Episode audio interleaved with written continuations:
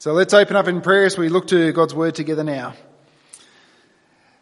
Heavenly Father, we thank you that you are still actively at work in this world. You are actively at work in this world, uh, bringing people to be saved from the consequences of our sin, to be freed from, from judgment and brought into the wonderful blessings of a relationship with you. But you're still active in this world in terms of um, maturing and growing those who do know you to form us to be more like your son Jesus. Lord, as we look at your word this morning, we pray that it might have that effect upon us. It might help those who are still sussing you out to, to see you clearly and the wonderful good news that is often held out in the gospel. But Lord, for those who do know you, that we might see and be challenged by the things that you call us to, who you have created us to be, and how we live in relationship with you. Help me by your Spirit to, to teach your word faithfully and help all of us, myself included, to hear and respond in obedience. We ask in Jesus' name, amen. I'm going to make a bold claim. AFL is the superior form of football in this country. Now, I know the moment I say that, there are going to be three responses in this room, and I'm not going to suggest what numbers fall into each of these categories. Some of you's first response is, stupid Victorian. that being said, I lived in Victoria for 14 years before I moved to Queensland, but I wasn't born in Victoria. Or in the second category, you might think, that could be true. I've never really cared to watch AFL, so I don't really know, but it, no, that, it could be true. I, I'm open to the idea. Or there could be a third category who cares? Each one of these responses is going to fit into one of the following categories. Either you come into the category of, I'm a Queenslander. Don't bring me this AFL business. I've grown up with NRL. It's all we know. And this is who we are. I love my NRL. I don't need anything else. Don't give me another option. Or you might be, well, you could be right. Admittedly, I've never taken a good look at AFL. Or you think, I don't care at all, don't waste my time. Even if you went with option three, don't waste my time, that's quite okay. This is not an important, life changing thing. This is something which you can't even measure a result of, which is a superior support, sport. It's a matter of opinion. But this morning we're going to look at different responses to something. It's not just a matter of opinion, not something that's so trivial a sport, but it's about Jesus Christ and the gospel. In Acts chapter 16 to 19, we see the establishment of some significant churches. Some that are, some of our letters in our New Testament are formed upon. Chapter 16, we saw the gospel going to Philippi, the, the church to which Paul wrote the letter to, to the Philippian church. Today we see the Thessalonian church. Chapter 18, we see the establishment of the church in Corinth. And chapter 19, the establishment of the church in Ephesus. In Acts chapter 16, not only do you see the gospel go again into further into Gentile territory, but we saw that it was a gospel that penetrated all people groups. We highlighted in our last message as we went through the book of Acts that there was a famous Jewish prayer that on a daily basis they would thank God that they were not a Jew, uh, sorry, a Gentile, a woman, or a slave. Yet in Acts chapter 16, we see the blessing and grace of God go to each of those three groups. This week we see Paul and Silas go to Thessalonica and Berea. And even though they had a ministry that, that spread outside of the synagogue, Luke's focus here in Acts is of the ministry they had amongst those who were within them, the synagogue. And as we look at these two different locations, we see two different distinct types of responses as Jesus is presented to them as the Christ. To Thessalonica, it's almost a choice between following or fighting in the first nine verses. Whereas in Berea, everyone is open to investigate. They study the scriptures and then they reach their conclusion. So, firstly, follow or fight. Remember, things, while there was great gospel ministry there in Philippi, as it has always been the case, everywhere Paul went, there'd always be some who'd stir up trouble, and eventually Paul and Silas were asked to leave Philippi. And so they head to Thessalonica, which is the capital of Macedonia, the very area which Paul moved to that direction as he received a vision in the night of someone saying, Come to Macedonia, we need your help. Along their travels from Philippi, they go through Amphipolis and Apollonia, which seem to be just stops along the way on the journey. And even though Paul had said a number of chapters ago, that's it, we're going to the Gentiles, it's still his common approach, and he's already done it a number of times since, where his starting point is to begin with the synagogue, with the people that he once totally identified with as a Jew. A people who were longing and waiting for this Messiah, this Christ who would come, who would set them free from their enemies. And so it makes sense that he would go to the people to which who have the hope and expectation and say, This one you're looking for, he's come. His name is Jesus. So, as was Paul's custom, on three Sabbaths, so he's there in three weeks, reasoning with them from the scriptures, explaining and proving that it was necessary for the Christ to suffer and to rise from the dead, and saying, This Jesus, whom I proclaim to you, is the Christ. He says, This is necessary. This is what makes the Christ. This is what the Christ should look like. Paul showed them from the scriptures this was necessary. This is how it had to be. Because from the Jewish perspective, for Jesus to die on a Roman cross is the ultimate reason why they say this guy could not be our Messiah. In their mind, a Messiah would be one who would be a king, a one who would defeat their enemies, enemies, one who would, who would free them, not be crucified by the Romans. They've rightly picked up on the idea that the Messiah would be a king, and a Messiah who would liberate them, free them from their greatest enemy. But they were mistaken in identifying who their greatest enemy was. They thought they needed freedom from the Romans occupying their land. But their biggest problem, and our biggest problem, was they need to be freed from their slavery to sin and the consequences of their sin. And that's exactly what Jesus' death was for. Jesus came for that very purpose, to lay down his life to be a sin offering on behalf of the people. Jesus' death is how the enemy was defeated. It was the means by how he was exalted to the right hand of the Father. So Paul reasons from scriptures, the same way in which Jesus did, it was necessary to fulfill the scriptures that the Messiah must be handed over, must suffer, be killed, and be raised on the third day. Jesus' death didn't discredit him from being the Messiah or from being the Christ. It was an essential foundational requirement and proof that he was the Messiah.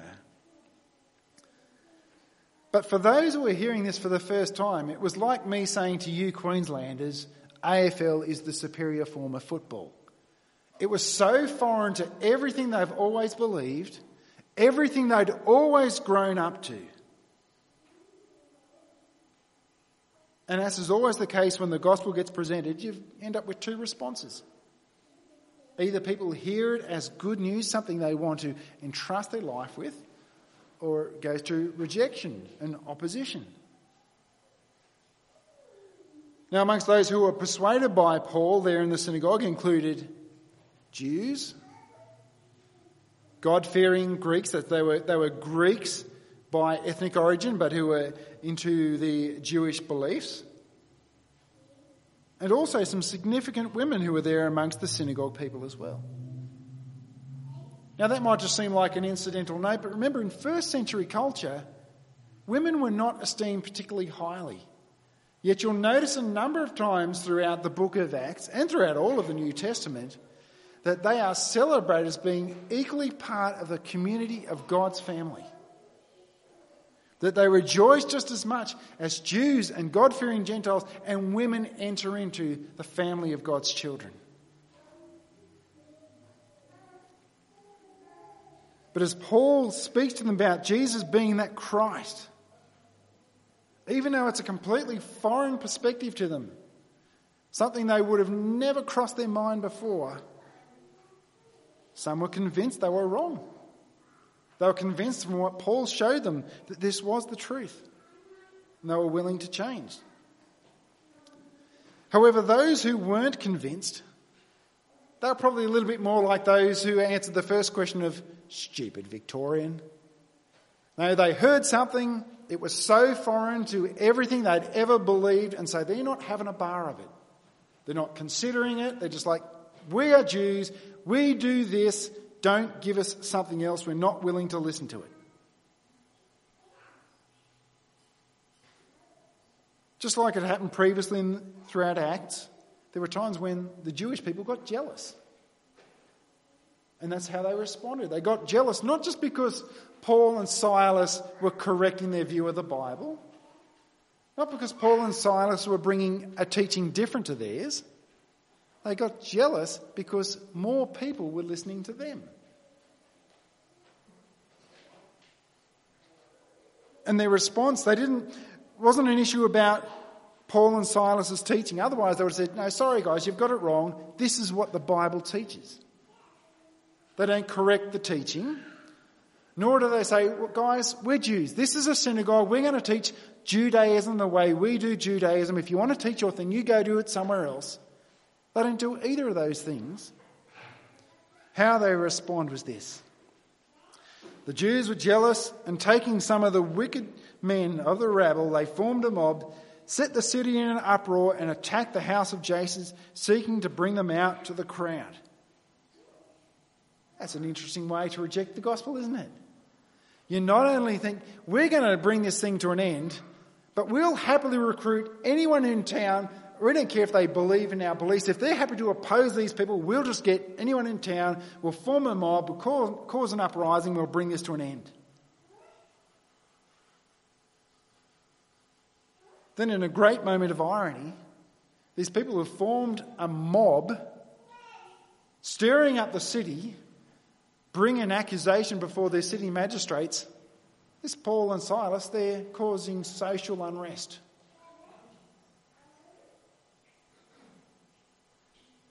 Now, Thessalonica was an independent area. They had their own independent governance, so their, that's why it speaks about their, their civic leaders. So it's almost strange that they appeal to the decrees of Caesar about having no other king. But certainly any idea of commitment and allegiance to someone else wasn't welcome. But I think their main argument was these guys have made big stirs all over the entire Roman Empire, and now they've come here and they're going to do the same. They're going to threaten our independence. They're going to threaten our way of life. So we want to get rid of them. So this Jason, who presumes to be the place where Paul and Silas were staying, and possibly even a place where the believers were meeting during this time. They went there unable to find Paul and Silas, so they bring Jason, who is effectively given a good behaviour bond. You give us some money, you promise that you'll bring this thing to an end, that we'll get rid of Paul and Silas, they'll leave the area, and this will all come to a stop. Jason and the others will let go. Paul and Silas leave. And you could think, well, there goes the decline of that church. They only just got started. Paul and Silas are sent away. It's going to come to nothing. But last year, didn't we look at the book of First Thessalonians, one of the letters that Paul wrote to this church? It was a church in which brought Paul much joy, a church which churches from broadly around the area were looking to them as an example of what it means to be a follower of Jesus Christ. As these people heard the same gospel that Paul and Silas believed in, received the same spirit that Paul and Silas had, their church grew without Paul and Silas being present there. Then there was Berea. As Paul and Silas move on, they travel to Berea. Exact same start again, beginning with the synagogue. Probably not a surprise. We got mixed responses once again. But there's one distinction that separates them differently than the Thessalonians. For the Bereans, they were eager to hear the things Paul had to say. There was no fingers in the ears. It's like, no, we're Jews, we don't listen to anything else. They were open minded, willing to listen. But it would be foolish just to believe Paul and Silas because what they said sounded interesting. It would be foolish to believe them just because it sounded attractive and appealing. They listened to what Paul and Silas had to say, but that wasn't what decided what they would believe. They had a means by which they would refer to and determine what they would take on board. They received the word with eagerness, examining the scriptures daily to see if these things were so. No matter how attractive, how appealing or convincing sounding what Paul said, they went back to the scriptures and said, Is what Paul's saying in line with what God has already given us? If it is, we'll believe it. If it's not, we'll throw it away as the trash that it is. And that same approach should go to any teaching you ever hear, any sermon you ever hear, including this one. Examine your Bibles. Search the scriptures to see if they are so. Because sadly, I know far, far, far too many people who are led astray by a well put together sermon or a talk that is so clearly foreign to what God has made known but they just don't understand the scriptures well enough to know what they should take hold of and what they should reject. If you don't know your Bibles well, you set yourself up to be fooled. As a pastor, my job is to teach God's word faithfully, not to change it, not to find the bits that I like and just teach those bits, not to leave out the bits that I'm not comfortable with. Because I'll be honest, there are doctrines and beliefs that I hold that are not my personal preference. But that's what, that's what faithful teaching is. It's being faithful to what God says, not what I prefer. It's not really trusting and esteeming God as the ultimate authority if I pick and choose which things He says that I like. That basically says I'm the ultimate authority, and sometimes God agrees with me if I take that approach. And even with all diligence, there are going to be times when I get it wrong. I'm very well aware of the warnings in the scriptures that those who teach will incur a stricter judgment. It's not something to be taken lightly. You'll notice most Sundays I put up the following reading for the next week. That's not just out of convenience, but it's a good thing to actually read through the passage and consider it before the sermon. So that when the sermon comes, you've got something to kind of wade back. Then read through it again afterwards, particularly if something sounded a little bit out of whack. Search the scriptures, raise the questions. See if things are consistent with the rest of the scriptures. Have those conversations. If two people sit down together and read the scriptures, even if they disagree at the end, it's still going to be a beneficial thing. But for the Thessalonians, it was this examining of the scriptures that led them to believe. It wasn't Paul's arguments. They listened to Paul's arguments. Everyone listened to Paul's arguments. Everyone examined the scriptures. And some, by examining the scriptures, believed the things which Paul taught.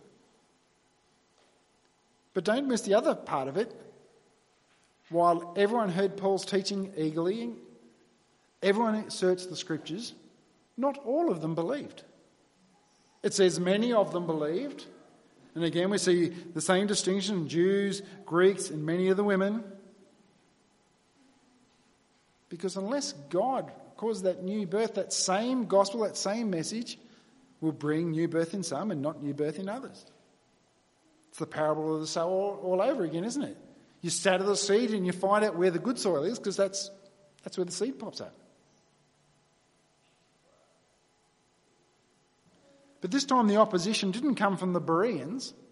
It appears that those who searched the scriptures and who weren't convinced by Paul and Silas, they said, oh well, we're not convinced.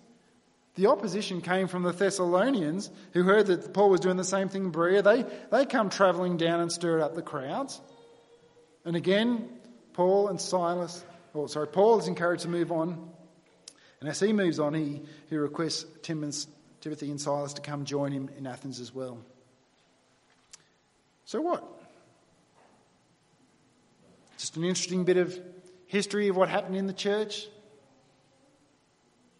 Well, firstly, it's an encouraging thing to see that as the gospel goes out further and further geographically, people are still being saved. It's not just a gospel to one little area. And while we focus a lot in this chapter here of what Paul did amongst the people of the synagogue in Thessalonica, Thessalonica, you can tell by the reading through 1 Thessalonians that during that time he heavily was invested in the marketplace, in the everyday people. Because in the letter to the Thessalonians, he speaks about how they turn from idols to the living God. It's not a gospel just for one demographic. It's not just for those who have a Jewish background, or even, again, those, the, the Greeks or the women as well. It's a gospel for everyone. Because it's a gospel that brings a good news that transforms the bad news that affects every single one of us. Because every single one of us, we're given our life and every blessing that we have around us by a God who created us who in turn therefore should be honoured as the one who's given us all things, to whom we belong, but by nature we've, we've disrespected him, we've rejected him. Or in political terms, we've committed high treason against our king. We deserve death. But the good news of Jesus Christ is that he came to bear a death sentence that wasn't due to him, that was our death sentence. He came to be our substitute, to bear our punishment on our behalf, that all who would trust in him would be free from the consequences of our rebellion, would know the blessings of a relationship with him and an eternal life with him forever. And as that same good news came to Thessalonica and Berea, there were mixed responses. Luke focused mainly on the synagogue ministries of both of them. But we're not talking about insignificant responses to something like the question about AFL and how superior or not superior it is. Today we're looking at how do we respond to the teaching of the Bible? How do we respond to God God has made known to us? A serious matter. In Thessalonica, some people believed, others just attacked. Didn't listen, didn't give it a thought. They just decided, this is who we are. I'm happy with the way things are. Don't give me anything different. Whereas in Berea, everyone listens. Everyone's open to considering. They all search the scriptures to see whether or not these things being taught are indeed true. Then they decided whether they would believe or not. But I want you to ponder this. Even for those in Berea the thought that Jesus Christ was the central hope of the Bible, that he was the Messiah, he was the Christ, would have at first been every bit as foreign to them as it was to those who rejected it. Yet they came to be convinced that something that was so black and white, they were actually wrong on. We use an expression today frequently when we come to comprehend something we just thought was beyond imagining. You hear people say, My mind was blown. Now, if Twitter was around there in the first century, you'd have all the Berean Christians getting on there saying, Jesus is Christ, hashtag mind blown. But I think the saddest outcome of all of them was the opposition of the Thessalonians, who were too proud who were so set in stone, this is who we are, were comfortable with this, that they would happily reject without considering the good news of the gospel that was able to offer them eternal life and salvation. That would set them free. That was actually the very culmination of all of their hopes and all of the promises that God had given the Israelites. Wherever you are presently with regards to Jesus, the way you respond to God and His Word may it be more like the Bereans. May it be more like someone who's actually keen to actually weigh up and consider things. That you don't write things off and say, no, I've got it all sorted out. I'm a genius. I know everything about the world, the way everything is, or about who I am. We don't and search the scriptures. There's no better, while we can't physically see what Jesus said and did, we have four great biographical accounts of the things that he did that all of us can read to weigh it for ourselves. Is this Jesus of the Bible who he claims us to be? But don't ever get to a point whether you're still sussing out Jesus or you are a Christian where you are not willing to be challenged. Being challenged is how we grow. Having our minds changed is a regular part of growing as a follower of Jesus Christ. If we weren't willing to be challenged and be changed, every single one of us would be sitting here with a dum in our mouth and a nappy on. Things change. I pray there would be people who would always look to the Bible, and as we look to the Bible, say, God, change me. Change me to be more of the person that you created me to be. Help me to see more clearly what is the purpose of this world I live in. Help me to see more clearly who you are, who I am, and how I am to live in this world. Help me to see whether this truly is good news that Jesus Christ died and rose again. Help me to see that there is purpose, meaning, and hope offered in the gospel. Let's close in prayer. Heavenly Father, I know I can certainly confess that I was in that category of someone who was so hardened, so unwilling to consider anything outside of my own perspective of life and reality. Yet I give you thanks for those who persevered diligently in praying for me. I give you thanks that in your grace and your mercy, you did not write me off just because I was hostile towards you and even openly hating you and everything that Christianity stood for. Yet in your grace, that same gospel that I'd heard and hated and rejected for many years, you helped me to see the wonderful good news that it is. That I could receive forgiveness not only for my general rejection, but even for my open rebellion and my open expression of hatred towards you and towards the Christian church. Lord, we thank you that your grace is sufficient for all. There is no one outside of the realms of your grace, no one whom you cannot save and whom you are not willing to save. But Lord, her, all who will call upon you for the forgiveness of their sins, who will desire to live in relationship with you and in obedience to you, that you desire to grant life and life eternal to them. We give you thanks for these wonderful promises. In Jesus' name, amen.